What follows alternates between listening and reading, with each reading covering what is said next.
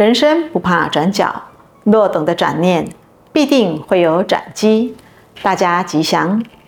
人生的价值值多少？世界上最有价值的东西是什么呢？是黄金还是钻石？当遇到战争或饥荒的时候，一个面包的价值可能比黄金、钻石还要重要。有个徒弟问师傅：“人生的价值究竟值多少？”师傅不回答，因为这个问题不是那么简单。有一天，师傅拿了一块晶莹剔透的石头交给徒弟，叫他拿到市集，请大家出价，但不可以真的把石头卖给人。到了市集，有人喊价十元、五十元、两百元。徒弟晚上回到寺院。开心地跟师傅说：“师傅，不得了啊！这颗石头有人出价两百元。”师傅一听，回答他：“哦，这样啊。”第二天，师傅叫徒弟再把石头拿到百货公司卖，同样的，只出价就好。徒弟到了百货公司，让大家出价，围观的人看了看。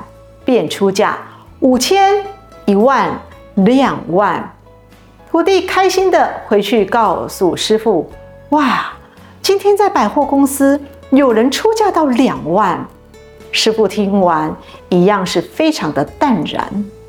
过了几天，有一个珠宝博览会，师傅就叫徒弟把石头拿到珠宝博览会，让人出价看看。但同样的不能卖掉。博览会上，许多珠宝商左看右看，纷纷喊价：二十万、五十万、两百万、一千万。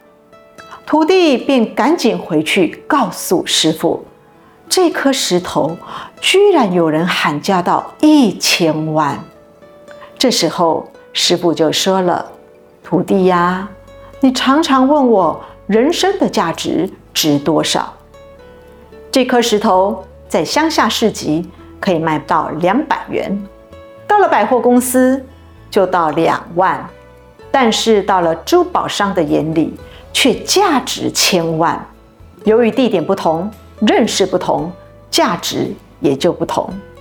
人世间每个人的价值观不同，各有其追求与定位。人生的价值究竟值多少？端看你处在哪一个位置，看你在过程中的努力，当然也要看你能拿出什么样的成果给人。一个人的人格、道德、信仰，假如轻易的被金钱所买动，那他的人生也就只有值那许多钱。由于每一个人的价值观不同，于是产生了许多不同的人物。不同的思想，不同的认知，不同的取舍，价值也会因时、因地、因人而异。